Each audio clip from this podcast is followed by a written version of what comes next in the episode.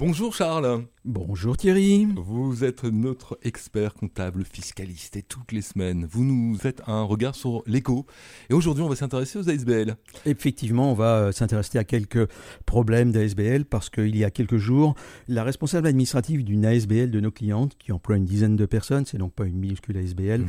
m'a appelé. Elle m'a parlé d'une communication de leur fédération professionnelle selon laquelle de nombreuses associations ont récemment subi la pression de leur banque on peut même parler d'un diktat ou d'une décision unilatérale. La banque ferme le compte sans autre formalité et donc la fédération recommande à ses membres de faire attention. Panique à bord, pourrait-on dire. D'un côté, il y aurait plus de 100 000 ASBL en Belgique, de très grosses, des moyennes et des toutes petites, certaines avec beaucoup d'activités, d'autres dormantes. Elles sont actives dans le lobbying, dans l'organisation d'événements qui rassemblent plusieurs milliers de personnes ou quelques voisins au barbecue annuel, des crèches et tout ce qu'on peut imaginer de professionnels ou non.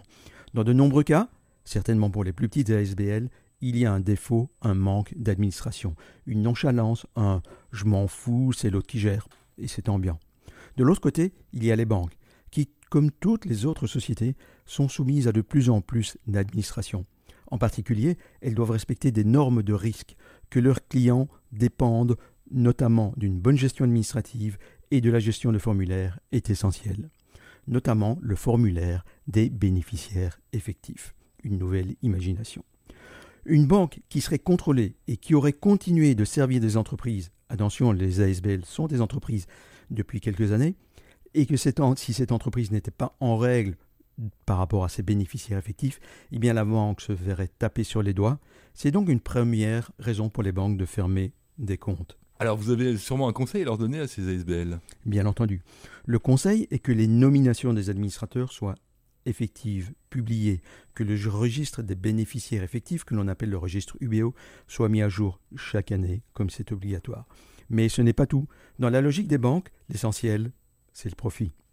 Un client qui est une ASBL, qui a un compte bancaire mais avec très peu d'opérations, avec un tout petit solde que la banque ne peut pas faire fructifier, eh bien, ce client n'intéresse pas la banque. Elle va donc tenter de le fermer, ce compte, profitant peut-être d'une faille administrative ou non, plutôt que de supporter une charge administrative de supervision de ce compte et de ce client. Mais Thierry, tout le monde ne doit pas paniquer. C'est ce que j'ai répondu à ma cliente. Si vous êtes une cliente fidèle de la banque, active, avec des opérations, que vous pouvez prouver un minimum de respect de leurs procédures, et si, par hasard, l'un ou l'autre des administrateurs puissants est aussi client de la banque, vous ne risquez pas grand-chose, à mon avis. Allez en paix. Et si vous estimez que la banque a pris sa décision à tort, il paraît qu'une association fédère les ASBL mécontentes. Un dernier conseil pour la route, si je puis dire, sachez encore que Fébelfin l'association des banques offre un service gratuit d'Ombudsman à qui chacun de nos auditeurs peut s'adresser en cas de besoin. Voilà qui est entendu. Merci Charles. Merci à vous Thierry.